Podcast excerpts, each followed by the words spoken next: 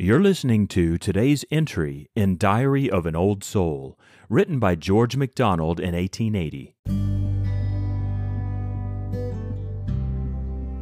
And little as the world I should foreknow, up into which I was about to rise, its rains, its radiance, airs and warmth and skies, how it would greet me, how its wind would blow as little it may be, I do know the good which I for years half darkling have pursued.